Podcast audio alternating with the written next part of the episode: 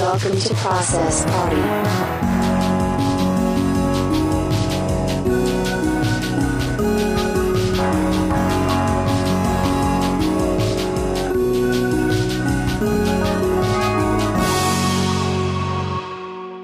Uh, welcome to Process Party, the comic book people type thing podcast, where comic book type people talk about things and podcasts and comics.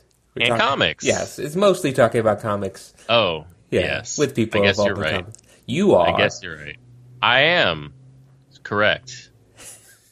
you are Zack. Zack oh yes, I am also. I am Zack Soto, and I am one of your co-hosts. And my other co-host is. Me, Mike Dawson. Welcome to Yay. Process Party. I like that you couldn't you couldn't actually like fully go into the like obstinate. You, you had to actually announce who you are. I am Mike Dawson. I want that to be known. Welcome to the show, everybody. Follow us on Twitter and follow us on iTunes. Write us a review on iTunes, and we will say your name out. We have a new review, Zack. Did you know? Oh, I did not know that. Do you want me to tell you what it says? Yes, I'd love for you to tell me what it says. Uh, we have a new review from listener Skrillex fan. And Skrillex fan declares us as good as Inkstuds. Oh, well, that's Pretty very kind good. of you. Yeah, we're we're 15 episodes in. We're catching up. Yep, yep, we only have seven thousand to go. Yeah, but in quality, we've we're, we're catching up.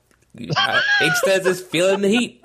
We're right on your tail, so you know. Oh. Let's get this. Uh, Wait, that is not what Skrill- Skrillex fans review says. right at the top it says as good as Inkstuds, five Oh, stars. Okay, but you you you missed the actual uh the other part of his review. Oh, it says our fingers are on the throbbing pulse of comics. Um, as we await As the we dark. all await the dark era of Trump. See, to me, that's actually the funnier um, part of the the review because we're always griping about how That's true. This much is a- anxiety we have. this is uh this is the comics podcast where it's a uh, a group for us to talk about our, our concerns and emotions and you know in the upcoming bad era, the The, era uh, of bad feelings. that we're in the pre-apocalypse and we're oh man i don't know i think we should re- cut this whole part Are you guys attending any uh any um, marches on Saturday? um you know i am not i actually have to work Oh, So, you are okay with our illegitimate president, is what you're yes saying. Yes, that means that i am giving a big thumbs up the old orange cheeto man I will not be either attending a uh, a march. My wife may may be taking my daughter to one, which I'm all in favor of. Um, I will be at the American Library Association Festival in Atlanta, Georgia. Uh, well c- celebrating literacy is almost like uh, attending a march That's against true. trump It kind of is. Uh, it's kind of like I'm making a, a statement against know nothingism Yeah. well i don't know if in I my way, that. right? Like I'm kind of a hero, right? Like, yourself. like I'm sort of a hero in this. Don't you think? Yeah, yeah. That I am- So two two uh, anxious liberals doing nothing on Saturday. That sounds really good. Well, we got four long years ahead of us, so we'll, we'll all do our part. Um, Yes. Do you have any Hopefully. comics news? Um, I don't have any comics news. Obviously, um, uh, listeners may or may not have caught that we slipped in an extra episode this week. Yeah. we we we were we were recording what we initially thought was going to be the intro to this episode, and uh, and so it ran really long and really did not fit with the tone of what you know the the main conversation of the episode was. So so there's a whole 14.5 episode that's all us talking about our teenage.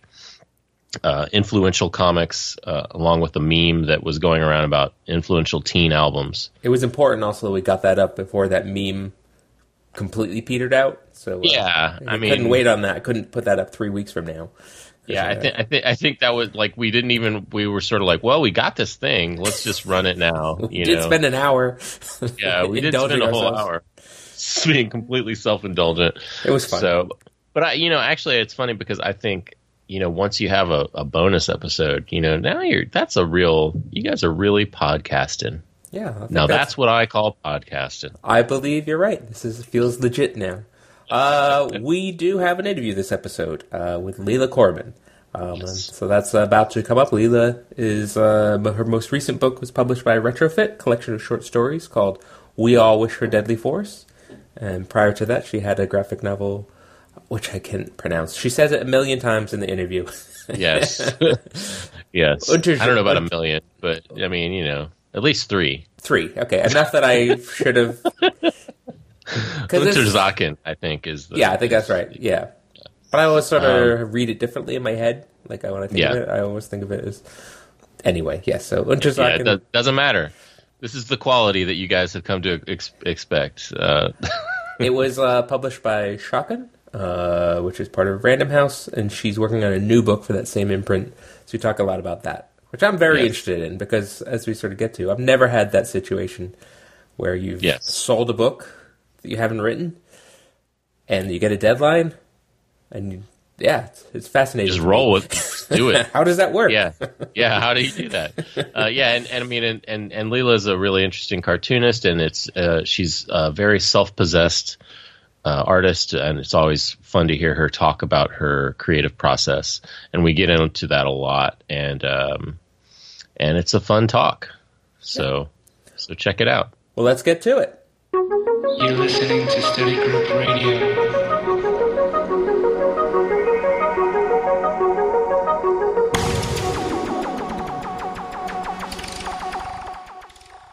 Welcome to the party floor.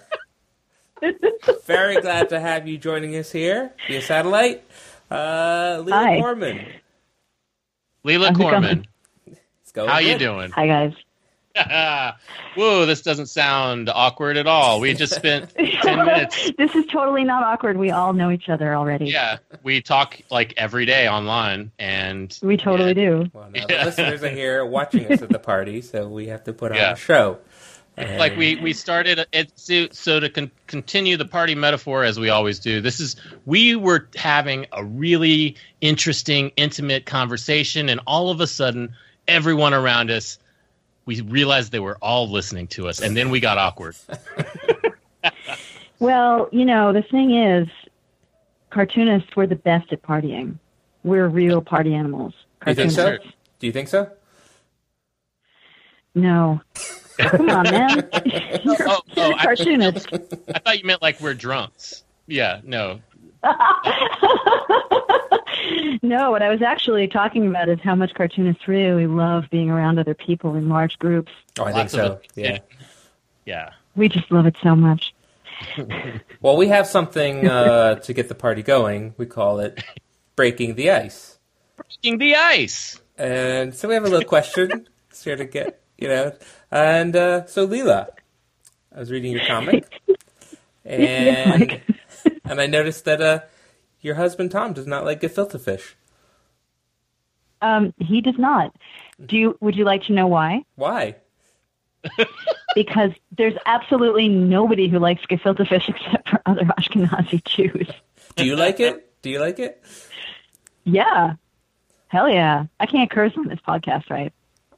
Yeah, I think, you I can think, you, I think you you can. want. I think it's okay. I fucking love it. off It's as- great. It's as some sort of you know déclassé no so well. Too late. yeah Uh, my, my secret's out. I'm, I'm feral. Um, yeah. Well, everybody from my ethnic background loves it. I've never met somebody from my background who doesn't love it, and I've never met anyone from another background who likes it at all, except Jason Little. Jason Little likes it. He likes the gefilte fish. He does. You can ask him. I Look, he's probably going to be like, "No, God, oh, like. Oh, you well, it is like that cold jelly aspect of it. Have you ever had it, Zack?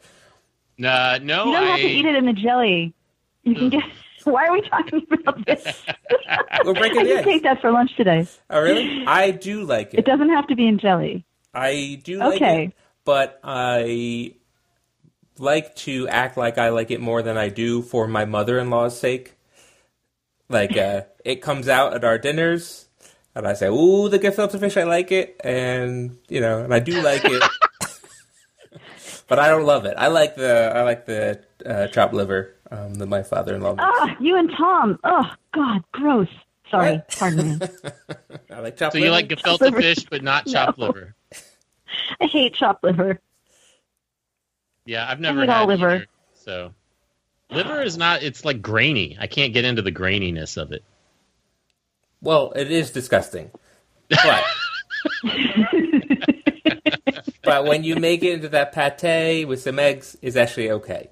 But Oh, uh, okay. But yeah, liver. When I was a child, my mother would like like fry liver, I guess, and it was yeah, it was just that was a sit at my sit at the table crying kind of meal. Um, oh, oh, so sad. well, I grew up in a household where you actually had to finish your your food before you could leave the table, which is not the household that I'm running here. Um, Right. but as a child, I had to sit there and finish what I was given.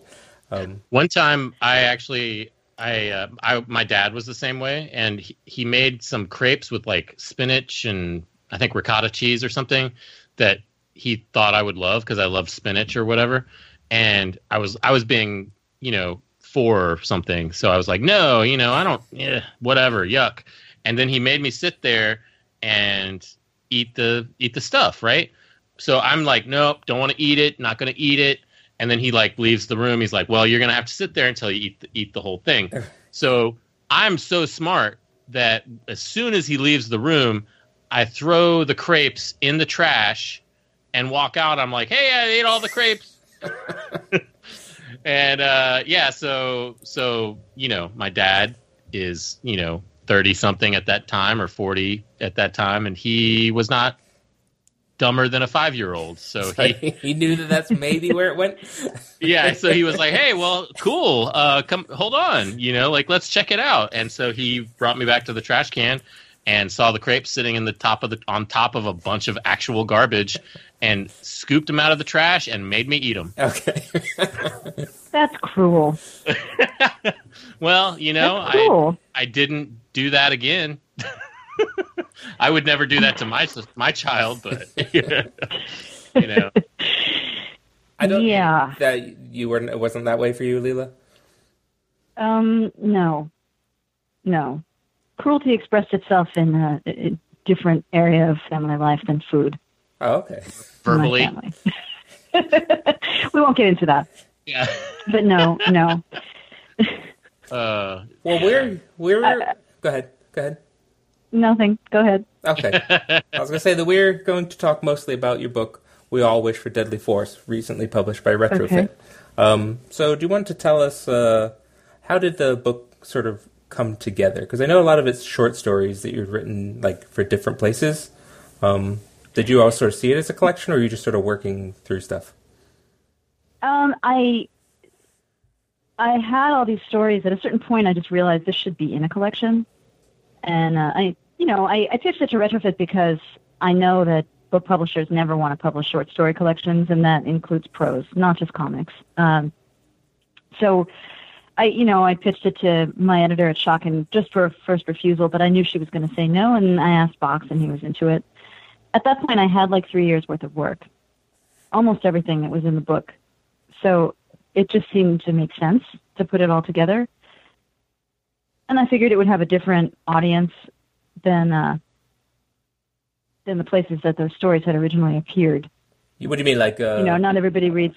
Well, not everybody reads Tablet, you know, or Women's Review of Books, or and, like Nautilus, places where where the stories originally ran. So I figured that that was a good way to get it in front of more people. How did you know, like, when the book was the collection was done? Uh, well, basically, we just set a kind of a general, not exactly a hard pub date, but just kind of a, a ballpark. And I was also getting to a natural point where I wanted to stop pitching short stories and, and start working on my longer project again. Oh yeah. Uh, so I was getting kind of burnt out on, on short pieces. Well, so so you know, what is- what is it like like go, changing gears from you know the book that we are actually going to spend a lot of time talking about Oh, But, uh, God, you- man, you- it's it's you you're working Yeah, on a bigger project now right I am, and shifting gears is really freaking hard. It is really hard. I spent a long time working on Unterzakhn, like like way longer than you would think. But the time that I think I spent really focused on it wasn't that long in comparison to, you know, from the very beginning of that project till the end. And in that time, I became a professional belly dancer. I had an illustration career, like a whole trajectory. I like for a little while was in a band, like Oh, really? then I had a baby, you know. So like, I was doing so many things over the course of like the seven or eight years between having the idea and actually delivering the book. And and this is, I'm I'm hoping that I'm kind of leaner and meaner now, and I'm I'm. It's kind of constitutionally impossible for me not to do a lot of things while I'm also working on a book, but. Uh, I mean, that sort of only partially answers your question. In terms of actually daily work process, I'm still actually figuring it out. I, I'm kind of blundering through it because um, I'm realizing I didn't anticipate this. Is a really different thing to to do these kind of five page, at most maybe um, non-fictional, sometimes autobiographical, but always non-fictional pieces that have this really um, clean kind of trajectory to them, right? Like they're not all over the place. They're they're they're short. They don't range too far narratively speaking, and they have the benefit of coming from uh, non-fictional experience. This is like I, I'm realizing the enormity of what I took on, Yeah. and, And so, so this is a I large, a do it. large, unwieldy sort of work of fiction kind of thing. sprawling, historically based. Maybe not sprawling. I'm trying to make it kind of compact time wise. It's just a few years, but uh, you know, it's not multi generational over time. Right. But yeah, I mean, it's it's it's about World War II, and so I feel like, you know, there's a part of me that feels like, what what business do I have doing a book about this? Um, the same business anybody has doing a book about anything, really. You know Yeah. Yeah. how and how much am I going to get wrong? A lot, probably. At least you have Um, realistic goals. but I, I, you know, I'm in the stage right now where I'm realizing every time I sit down with my sketchbook and try to actually thumbnail something that I need to read more before I can even draw anything. yeah. Is that like what's currently happening? So like you you finished the the collection of short stories like I guess a year or two ago, right? Um, Uh, the last piece that ended up in it, I finished in April. oh, so it's about yeah. So I guess it's a little less than a year. Um, 'cause- Yeah, less than a year. Okay. So then, since then, you've been entirely focused on because I noticed you haven't done that many short stories. You put a short story up on uh, Zack's uh, website this past week, but that was an older story, right? Um, that one I did last spring, and then I also did something for the Nib in October. Okay. Uh, but no, I haven't been. I've been. Um, I had some illustration work, um, some stuff that'll be that'll come out later this year. Um, and I'm teaching at UF like I usually do in the spring, University of Florida. But yeah, I've been trying to work on this book, and so I've just been taking notes and generating a lot of ideas and spending way too much time in the local cafe where they're really nice to me and let me sit there for like six hours at a stretch um, it's it's a great place to work. Um, and basically, what I've been doing is watching a lot of footage of concentration camp liberations, which is really uplifting, like U.S. Army Film Unit footage narrated by soldiers. yeah, like okay, I, okay. Um, I said yeah as if I've been what like I've seen some stuff like that. Oh No. yeah, yeah. You know, we we watched that. No, I've seen I've seen some footage. I've seen, but like I don't know how much exists. Does a lot exist? I found a nine-minute clip of the liberation of Buchenwald, specifically not the liberation itself, not the moments, you know, the first moments that, that Allied soldiers rolled into it, but because I don't think anyone was filming that. Well, is, isn't, Um, it, didn't they have uh they had like some they I've I've read about how they had some certain like I don't know five or six directors from Hollywood all going out with the troops and there was at least one of them who was um, along for the ride on it- on one of those liberations and taking like documentary footage, not you know not like making a That may be, yeah. I, I I feel like I've come across that in my research, but I'm not sure which camp that would have been. right. Um, the one that I'm looking at is uh, that was not the case, and the footage that I saw was shot um, when they. So, so the high ups in the U.S. Army were so angry when they saw what they saw that um, I believe it was Patton, actually, General Patton, I think, um, who ordered that the residents of Weimar, the nearest town, be marched through the camp and forced to look at everything. So I, I saw footage of that. Oh wow. Sorry? Oh, just to like examine what they sort of maybe let happen. Yeah, to say to this yeah. is this is what you claim not to have known anything about. Yeah. Right. This is what was happening. This is where your your husbands are working. This is this is you live next to this belching chimney for four years. You know what do you what or however many years? What do you think is going on here? Um, so that's kind of that's the shape my research has been taking, and also it doesn't only take place in that context. So I, I have a lot of research I have to do, and typically when I start one of these history-based projects, the more I read, the more I realize I don't know anything, and I realize how much more I need to read, and I just start writing these insane stacks of index cards and lists and lists and lists of details that I need to look deeper into. Is So uh, I'm kind of just doing that right now. like so? This will be a work of fiction, and so do you want to sort of explain a little bit? So how do like what does the concentration camps like specifically play into it, or Uh, a little bit. I can talk about that, but what I'd rather do is just be kind of general, so I don't give anything away. Um, it's largely about women working in defense industries during the Second World War in New York City. Uh, it's also about um, the amateur female wrestling circuit okay?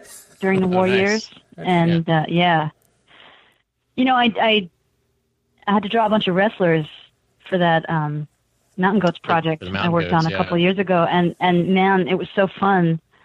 I just didn't want to stop. You know, Bodies in I wanted to motion. just keep. Yeah, I love drawing bodies in motion. You know that. and I love like gnarled, grotesque faces and you know cauliflower ears and people getting out their aggression. You know all the stuff I don't do myself. um, so it's the book is partially about that. You know, I, I kind of can't get away from New York in the past.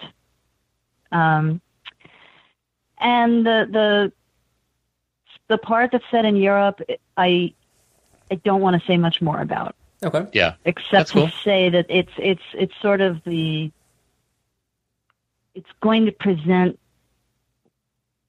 one of the main pillars of the book what I'm trying to talk about in a way that will be clearer when when you actually have it. So you sort of have a sense of like Um, what you want to talk about, like through the story. Oh, very much so. Well, uh, yeah, and also, you know, obviously, when you start to work on a project, things start to emerge. I'm starting to see what the emerging themes are, um, and it's it's interesting. They're not all what I thought they would be, uh, but that's that's also how I like to work. Um, and you know, since the election, all I've wanted to do is is work on the the Holocaust part. As hard as that's been, it really takes a toll. Yeah. I- Well- I've been very, um, you know, I've had to figure out what my self care is, sort of. Yeah. It tends to be listening to very, very abrasive music while I work on this, and then like going home and hanging out with my incredibly goofy three year old. Yeah. Are you? Do you feel like um, the like you're saying like uh what the part of it that has to do with the Holocaust is is not actually the, going to be like the primary part of it, but you're saying like you felt more compelled post election. Like, do you think that's part of like sort of a Yeah. dealing dealing with the election kind of thing? Yeah, definitely, because I think this election triggered whatever whatever your trauma, like your historical trauma that's in your DNA is. Uh, you got triggered by it, you know, like Yeah. slavery, Jim Crow, fear of nuclear annihilation, fascism. I was Yes, talking to a friend about this the other night, and she said, "And they're all right." Yeah. That's a that's a list of the things Yeah. that are going to happen very shortly. Yeah. oh, the things that are that are worthy of being afraid of. You know, Yes. I, I'm not going to say they're going to happen. You know, I think we're we're all like trying. Those of us who, uh, you know, are paying attention, uh, are are maybe like tr- like struggling with the idea of being concerned or being alarmed, but also not freaking out and losing your shit. or whatever. Right. You know, just just like Yeah. constantly every day, and it's hard because everything is is. I mean, it's not even started, and it's uh, you know I feel exhausted by it. You know, uh, which I think is part of the plan. Uh, in so much Yeah. as there's a plan for some by some of these people um, who seem incapable of making plans. It's uh, you know, yeah, it seems like like the idea is keep us tired and worn out and exhausted, and maybe we won't be able to fight back or something like that. So, Right. Yeah, that makes sense.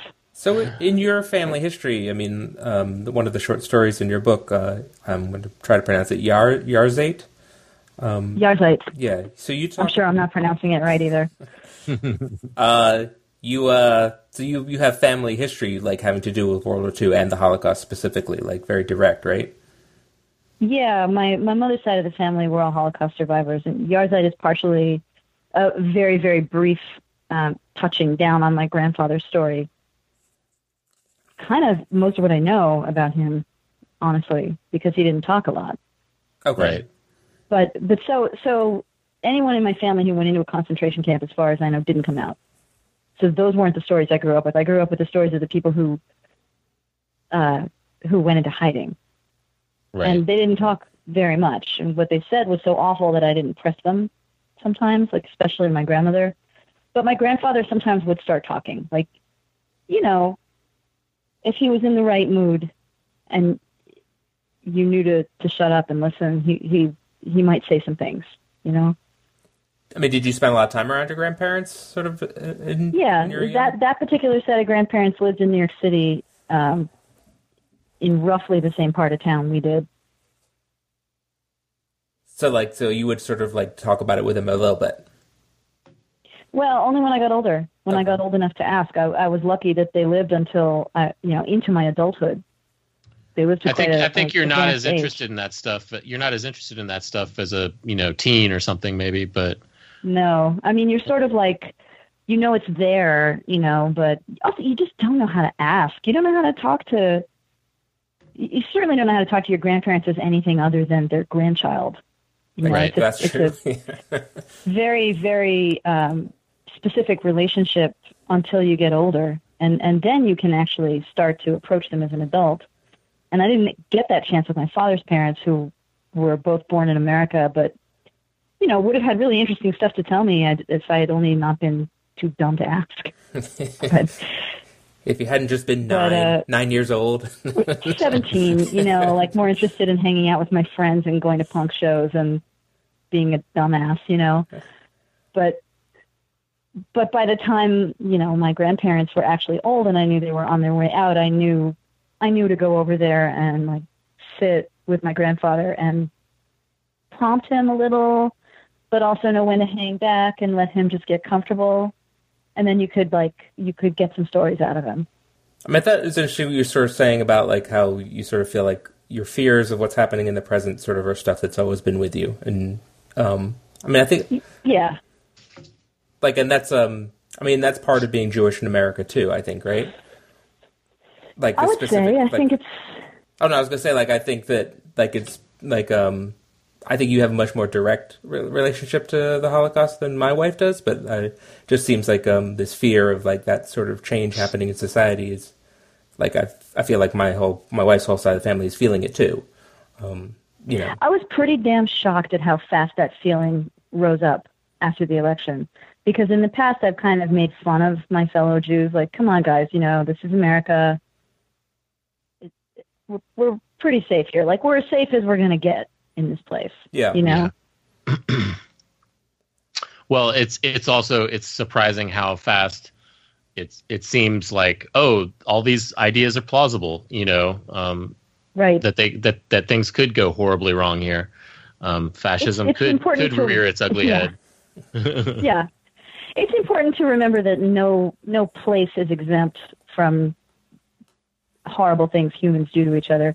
And, you know, it's not like America ever was. So, you know, Right. sort of welcome welcome to the real America, white Yeah. people, right? Yeah, yeah, yeah. It was it was built on horrible things, and now it's circling back around. Of course, Yeah, A lot and of us were some it never surprised. never stopped.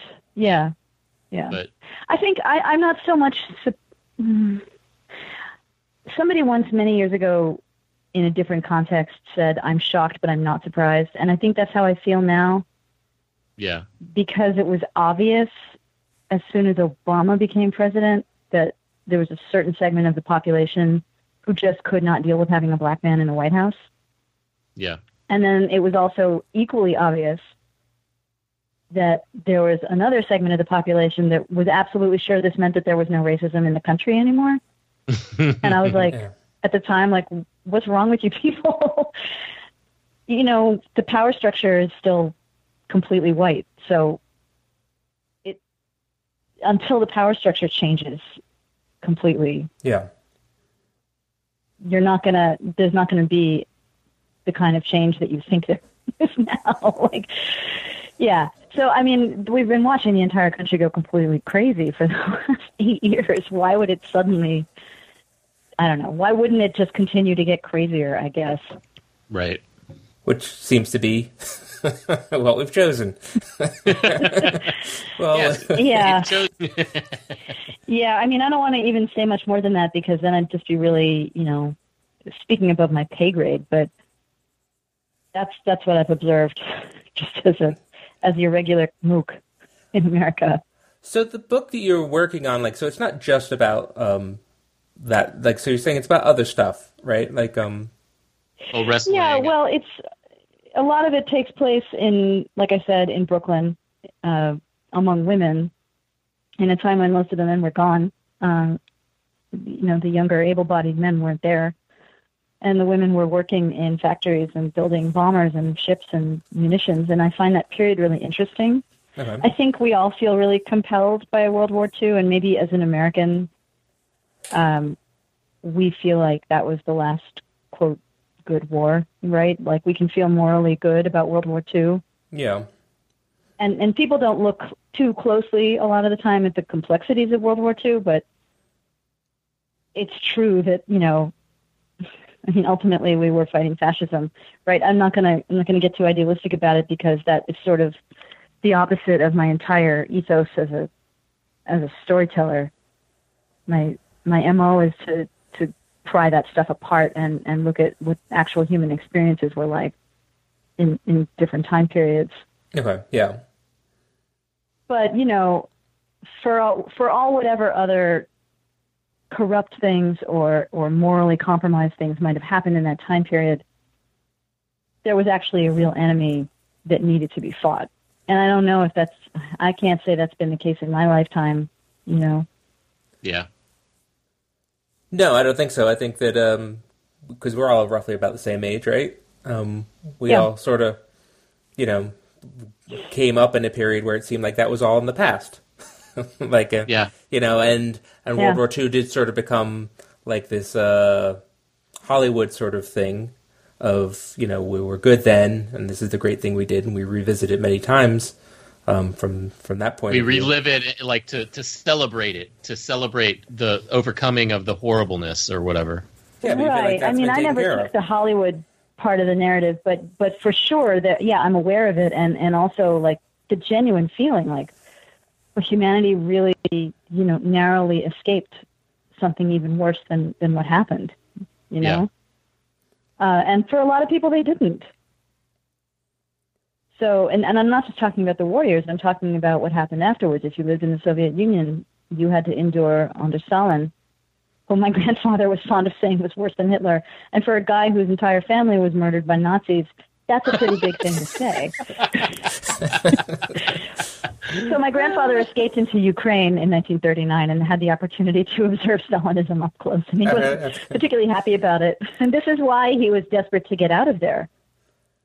Uh, he, he had seen what life was like and he wanted no part of it there. Yeah.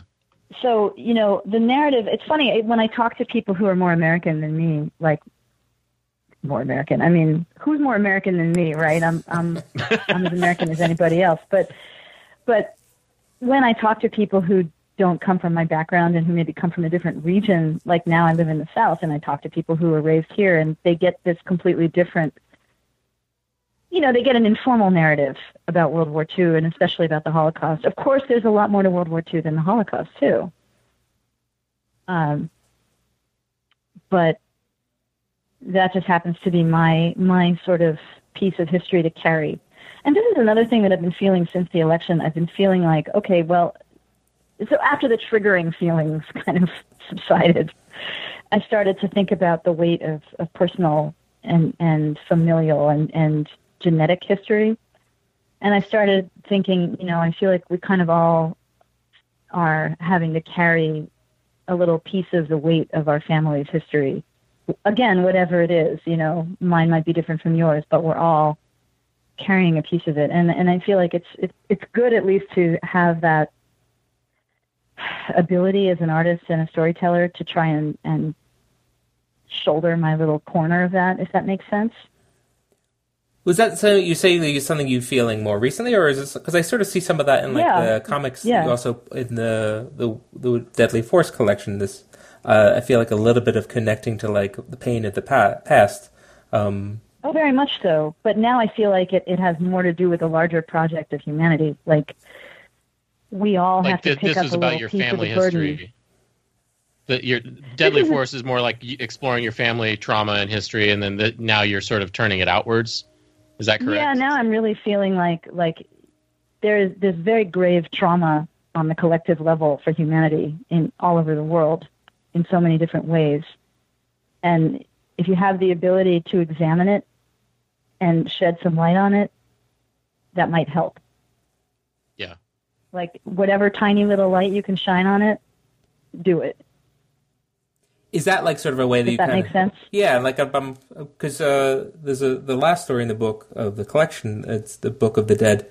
Um, you sort of are tossing around this idea of like what your the value of like making art is, like in terms of like the great you know the the things that you're trying to sort of wrestle with. Um, and you sort of mentioned something uh, at the big, the top of the show, the same sort of sentiment about like you know being an artist. Um, like what? Like, do you sort of struggle with that? Do you, and do you sort of come down on like it is, like that is what? I mean, it's more like I sort of poke fun at myself. Like, you know, your grandfather worked seven days a week till he retired. what are you doing? I'm sure you guys can relate to this. Like, I, Oh, yeah. I, I never complain about my job, and I never um, make a big deal. In, like, I never get angsty about how hard it is to do what I'm doing because it's not. This is not Doctors Without Borders. No, I mean, I, I I get angsty about my day job, and it, you know, and then I I smack myself around because it's like it's fine, you know, like what, you know, what do you, you you wish you had all the time in the world to work on art? Come on, you know, that's Well, it's okay to get angsty about your day job because it's annoying. Like if you got to blow off steam about something that's irritating you, if you Yeah. don't do it, it's kind of like when you hold back a sneeze and you get a nosebleed. You know? yeah, I actually do feel that uh, my struggles with how many books my I can sell is the same as Doctors Without Borders. uh, it is exactly the same. you know, you're right, Mike. We all have our things to carry. Yeah, Yeah. that's a really good point. Um, no, I do agree with you. I often, I'm, yeah, I feel very, you know, there's, you can't really complain. Um, I mean, we're lucky. We're lucky. So far. uh, so- sorry, I so can't. you- I can't help it. so you pitched, It's okay. you pitched and sold the book to to Schocken, right? And they they published, uh, Yeah. and so, but it sounds like you're like you sort of were at a certain stage of it, like you're not that far along, right? Um, Well, you know, for Unterzakhn, I had to give them 20 pages of finished proposal art, and none of that stuff made it into the book. And it doesn't look great, and it's not the way the book ultimately ended up looking, and the way the characters ultimately ended up behaving. But in this case, I actually went to my agent and I said, look, you know, I'm a known quantity to them at this point. I really don't want to do 20 pages of, of work on spec. I just can't handle that anymore at this point in my career. yeah. So can I just give you a proposal and to pass on to them and with with the the understanding that they know me and they know my work and while we're at it just you know I'll send them what I've been doing lately because that's what the book is going to look like. Yeah, I was going to ask And- about yeah, like so, and it is going to be more like the style in which you've been making comics more recently because it, it Yes. is different than the- Yeah. like the painting and stuff. Are you're painting the book. Yeah, it, the whole book is going to be, as far as I'm planning it right now, and you know that's subject to change. But as far as I know right now, it's going to be.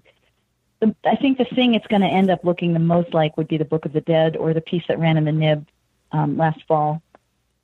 Which one was that? Uh, Life is an Ambush is the title of it. Okay. Book of the Dead. I mean, I think I love the the the way the water, your watercolors have been coming out lately. Like, um, Yeah. Thank you, yeah, thank you. like, I yeah, I, so good. I actually also really love the the the use of colored pencil. I guess it is, or is it? I'm not sure. In, yeah, in I was some of the experimenting with colored dancing stuff. pencil. Yeah, Yeah, I, I, a couple years how ago. Crunchy it is too. But I mean, I love the Yeah, I like watercolor. that too. I like working with colored pencils so much, but I um I don't really enjoy working with ink and a brush right now. As crazy as that sounds, because that used to be just my favorite thing in the world. But uh, there's something that happens when I'm working with watercolors that I, I really value. And So I just want to keep working that way. And probably what's going to happen is the next book, like whatever, five years from now, I'm going to be like, oh my God, I'm falling back in love with ink and a brush. Yeah, yeah. Just like Well- I stopped listening to rock and roll for like six years or more, and then I came back to it with a vengeance in this past year, and I was like, what the fuck? Like, this is my life. You know? yeah. where where have you where have you been for the last you know almost decade? Records. Well, because I, I actually, I mean, for most of your career, I would say most people probably associated you with a very inky kind of black and white, almost not even, you know, you've like when even when you started doing gray washes, it was like, oh, okay, she's she's branching out, but like for a long time, it was sort of more stark, uh, Yeah. you know, black and white brush, brush, brush. But, yeah, uh, that's true. That's true. But yeah, you've really been like, pushing the- it. for the 12 people that have been reading my comics all along. That's probably flattering myself, but but yeah, yeah. That, I mean, that was my style for a really long time, and I worked really hard on it. Yeah. So, but you've not like started like on like the actual look of the final pages because it sounds like you're very much still in the sort of generating No. story. Like, I'm, so how I'm does, thumbnailing where I can, and yeah. So go ahead. Sorry. I guess I was gonna kind of just sort of ask like, how does it work with a publisher like that? Because that's a it's a division of Pantheon, right? Uh, Schocken. Yes. So, like, how does it Well, work? Like, do you get like a I think date? it's, you know, they're so like, they're all part of Random House, Random House Bertelsmann, but then like I think Schocken and Pantheon, I don't think one is an imprint of the other. I think they're both imprints of Random House, Knopf, Doubleday, whatever, but but I think they work in tandem. Okay. And yeah, I you know what? I can't keep it straight. I could ask my Well, so but Well, how they does did it? give me Yeah. they gave me a deadline um and i think that you know i'm going to try and meet it but as with everything you know how those things go Well, I've never Yeah. had it that. depends like, what it is. uh, if it's Yeah. Never, go ahead. Go ahead. Yeah. Sort of like. well if i'm working if i'm working for an illustration client the deadline's the deadline um, and that's true with uh, short-term comics projects like if i'm doing a comic for the nib or for tablet the deadline is the deadline yeah. we we set it and and we hit it. But with a book, my experience and and that also includes watching other people is that you sort of adjust it as you go if you have to, you know, especially if you're on, I mean you should be on friendly terms with your editor and your publisher. They'll understand, you know. Yeah. But well, my I mean, goal with this project is to take less time with it. Like spend all my time on it instead of doing a million other things. Basically, like learning an entire new art form and becoming a professional at it while I'm also working on a book. Well, those are good things. focus, focus, right. yeah. Well, I thought, I've never had the experience of like a deadline with a book. I've had it like with short things, and I find that's actually good for short things because it uh, sometimes a, little, a deadline is kind of good for like uh, actually sort of creatively it's good. I, I Yes, I think very it good. Kind of like a tr- you know it's like get you to like to the end point like in a in a good like efficient way. Um, do you did you find that? I mean, this is your sec. I mean, people can only write so many books in their lives, so it's not like you've had a million experiences like sort of writing a full length book. Um, but this is your second go around. Do you think that it will be the same type of thing, like where a deadline is kind of a good thing to have in mind? Um, you know, with a book, I think it's completely different. It still feels nebulous Yeah. Oh, you're Um, saying right now it does. because it's not a small project. Yeah. and I cannot compare it to the last one because the last one was, you know, everything that happened in my life was complete anomaly. So uh, this is this is different, you know. But what I'm hoping, I, I'm trying to set time goals in terms of like I spent. Um, obviously, you research the whole time. You you kind of always have to have one hand on that, but I want to try and get as much of my reading done as possible to the point, like get myself to the point where I can actually really write the story Okay. over the next couple of months, and and then get something that my publisher can actually look at, even if it's all just like a big packet of thumbnails.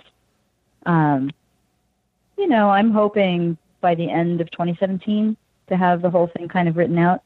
I may or may not. What the way that I worked on Unterzakhn was kind of insane and haphazard because I don't like to write a. Uh, I don't write a prose script or whatever. I don't write just a just a text script. Yeah. Uh, Oh, you do work. Layouts might- for the whole book.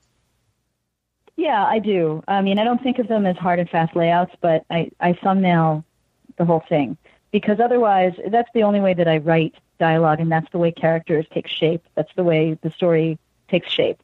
There's a lot of note taking, though, so I'm constantly writing outlines and taking notes, and you know, then other notes supersede them sometimes. And then I also have my stacks and stacks of index cards. So I there's one beat in the story per card or one idea and not all of them end up in the book, and not everything I thumbnail ends up in the book either. But trying to figure out how a scene is going to go, that happens in the thumbnailing stage. That makes sense, yeah, because I that's sort of like for maybe it's for a lot of cartoonists. I do find it easier to sort of figure out like you know uh, the actual dynamics of the way people you know characters will interact. I can't do that as a script. Um, like I sort of have to yeah. put that down like uh, you know in comics um, comics form. So you do have a good relationship with your editor as well. This Oh is- yeah, I love my editor. She's wonderful. Do you do a? She's she's absolutely brilliant, and and uh, you know the thing. Sorry, go ahead. I was gonna say, do you go to lunch and things like that? we have we have gone to lunch That's on nice. occasion, uh, and I and I find her to be just you know she's a seasoned book industry professional and, and a book person. And this is the thing that I've I've learned working with a large book publisher is that at every uh, stage of the game, everybody there is a book lover and a and a literature person. So it's you really feel like you're among family if you are also one of those people. And I mean that's true of like the, the, the, the PR people and the design people and like everybody that I've interacted with there. Well, that's cool because I've heard, you know, I've, I feel like I've heard sort of the other side of that is that, you know, they're just book big book publishers are sort of just trying to get everything, you know, just trying to uh, fill the racks, you know, and and make their quotas and stuff like that. Content. Well, I think that's true too. No, I mean, you really, know? yeah. I mean, I think they know that no comic is going to really sell that many, except for the occasional like freak anomaly, right? Like Habibi, that did really well. I'm sure. Right. I think so. I hope. I think it did. Yeah. Um, but then, you know, if they publish a weirdo like me, they know it's not going to sell, you know, huge, huge numbers. They know that. They must know that. I They think also published Fifty Shades of Grey. I mean, not shocking, but Random House, you know, so Yeah. like it doesn't even matter that that's not even a book, except in the sense that it has words on it and it's between two covers. like and it is sold to It's- people, it's- and they have bought it. Yeah. Yeah. they have, and they they quote unquote read it, but you know, have you ever actually tried to read that? Uh, I did on a former show. Uh, we did do a, uh, a dramatic reading of it. Um, Did Oh, you really? yeah, you did do that, didn't you? uh, but that was actually when before I even knew what it was. Like it was just my co-host was like, "My wife is reading this book, and you have to hear what it's about." you sent me a link to that. Uh, But uh, there's I, also a Fifty Shades of Grey random generator on the internet. It's pretty amusing. Well, I mean, I'm not gonna. Yeah, I, I, I have a lot of uh, friends who do like the book, but I think they might like the movie. Um, so Well, all I'm saying is that I am pretty sure that way, that's what brings the money in. Yes, Like, amazing.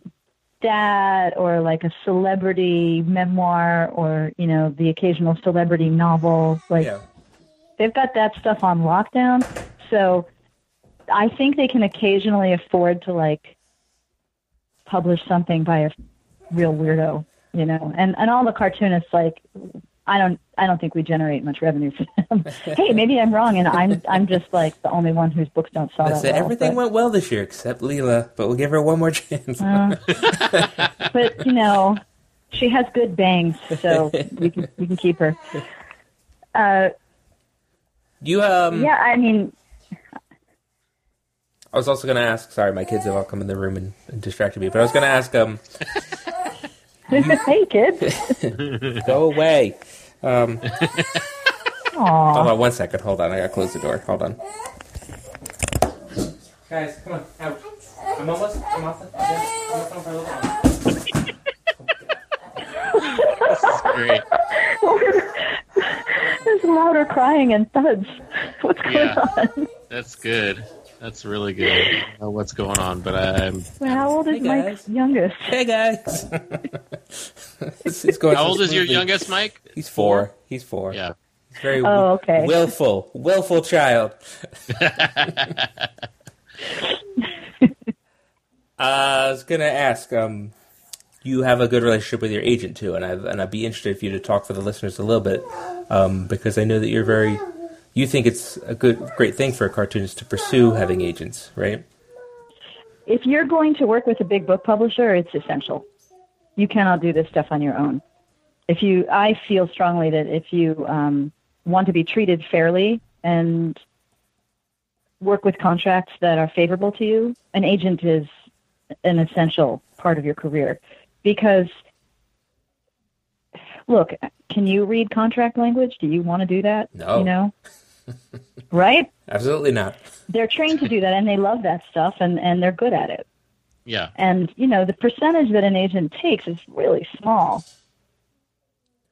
so and and the incentive is for them to get you the best deal that they can uh, and not just because they're mercenary and they get a percentage of it but because actually you know just judging by my agent she really cares about the careers of the people she works with i have met agents who are terrible and i'm not going to name names Let's name Um, names. No. no, we're not going to name names. We are not going to name names.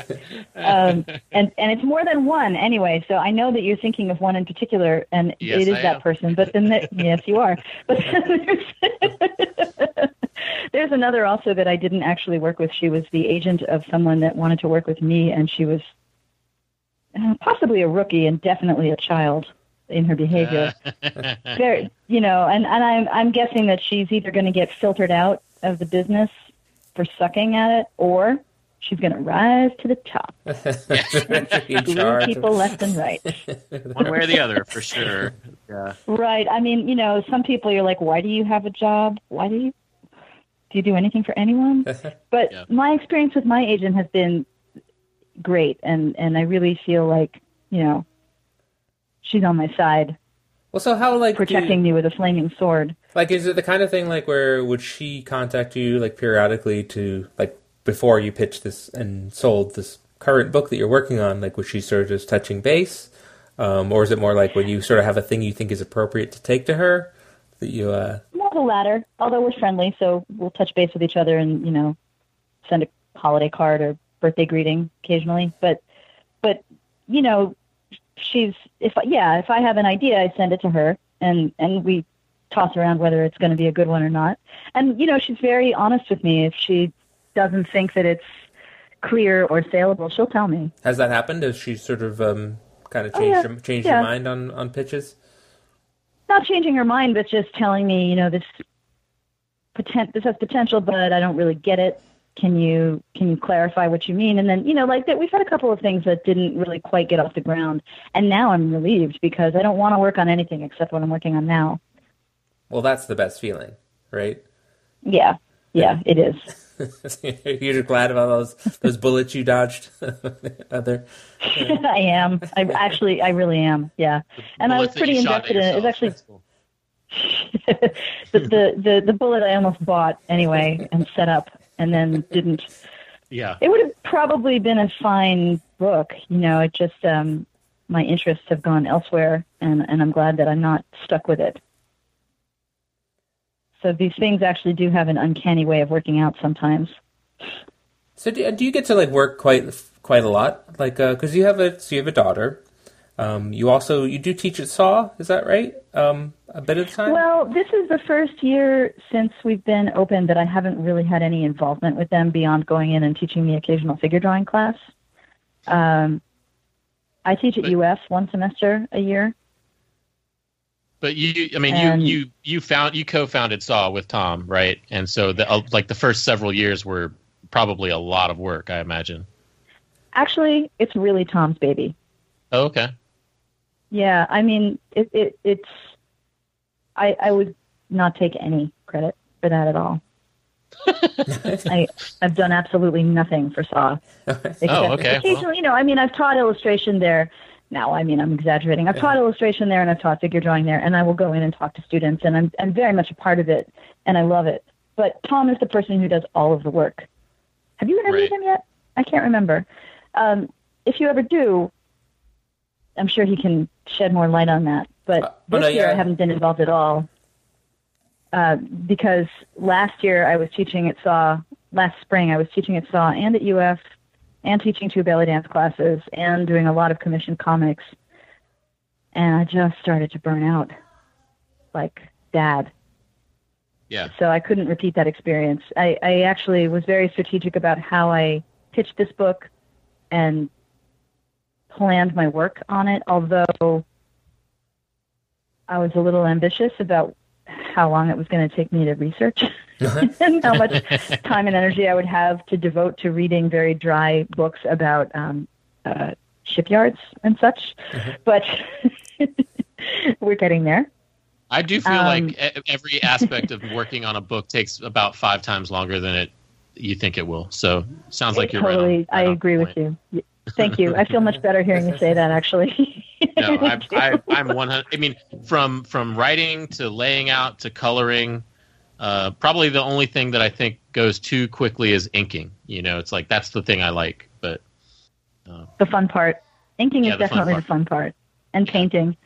Yeah, it's true that I you, like to put on very, very, very loud music while I'm painting, and get kind of lost in it.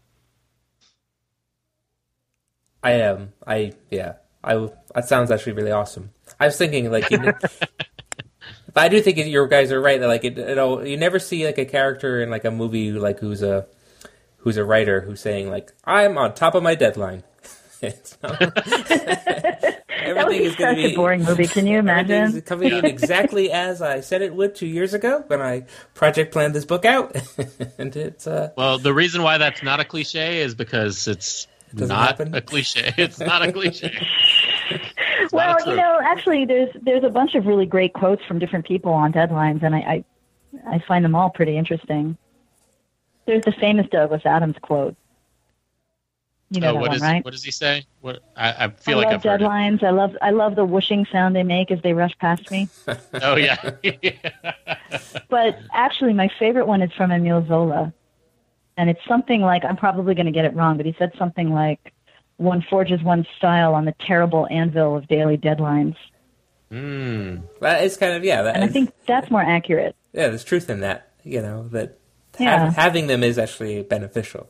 Um, Eno talks about that too. Brian Eno has a really good comment about the the creative um, aspects of having deadlines and the way that they can uh, having parameters to work within can make your work much stronger. And of course, he's Brian Eno, so he says it in a really eloquent way that I'm not approaching. that's his quote. He says, "Having I don't remember parameters is good.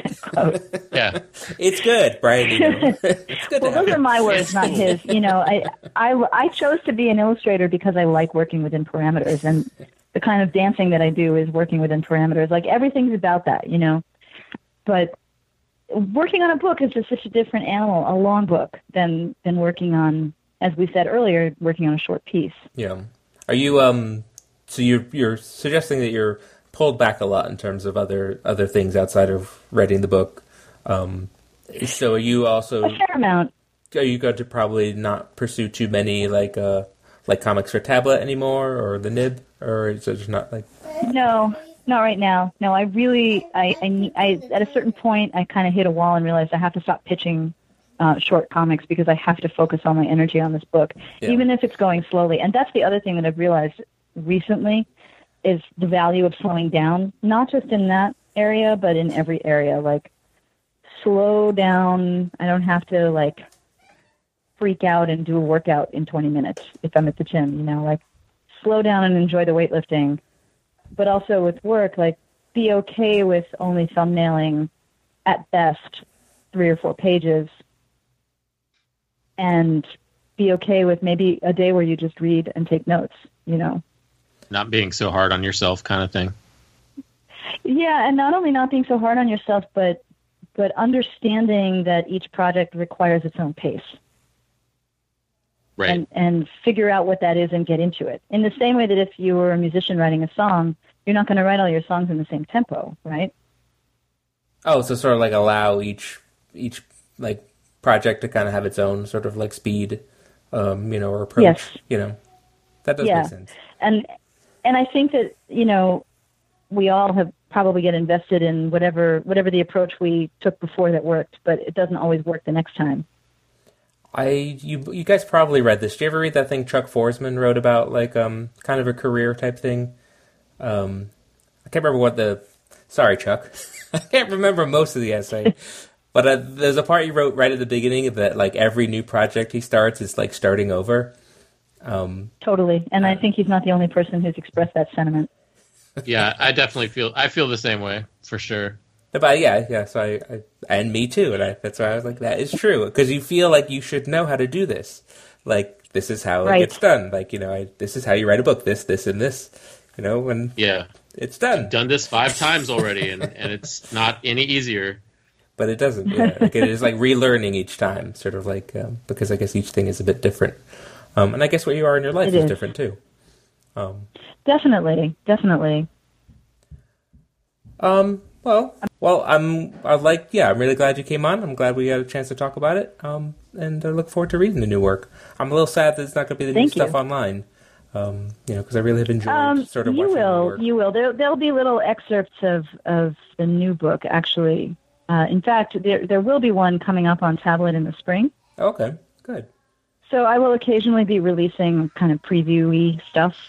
Well, Yeah, so and stand uh, by. and and so your your most your most recent book is as we've been talking about uh, uh, we all wish for deadly force and you can find out more about it at uh, retrofitcomics.com and your website is leelacorman.com and what any other places where people can reach are you on instagram or any of that garbage I am. I'm on Instagram, and I love it.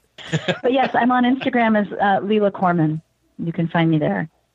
It's not perfect. yeah i, lo- I love instagram too I was, I was just being dismissive yeah. Well, I understand. obsessions anyway It's- no, usual. don't be. Embrace your obsessions. Embrace your Yes. obsessions. I'm serious, actually. I, you know, we're laughing, but that's actually one of the best things you can do for yourself.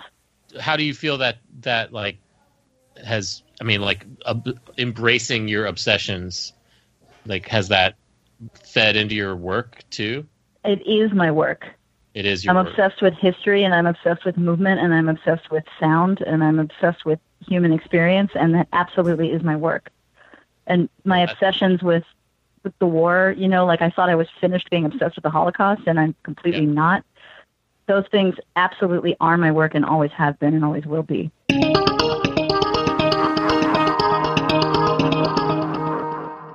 all right that was leela corman and thank you leela for joining us on the party floor and tune in next week when we probably will not talk about our teenage comics influences for an hour and we will have another interview with a great cartoonist coming up. And you can check us out at process party pod on twitter and mike and i are both on twitter as individuals and instagram as individuals.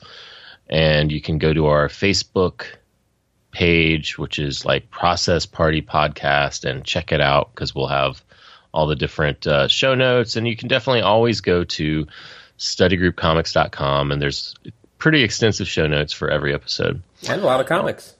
And a lot of, well, yeah, let's not forget a lot of comics. I guess we could say uh, go to studygroupcomics.com Check and out all the stuff that's there. Yeah. hundreds and hundreds of pages of free comics, maybe thousands. I don't I don't know.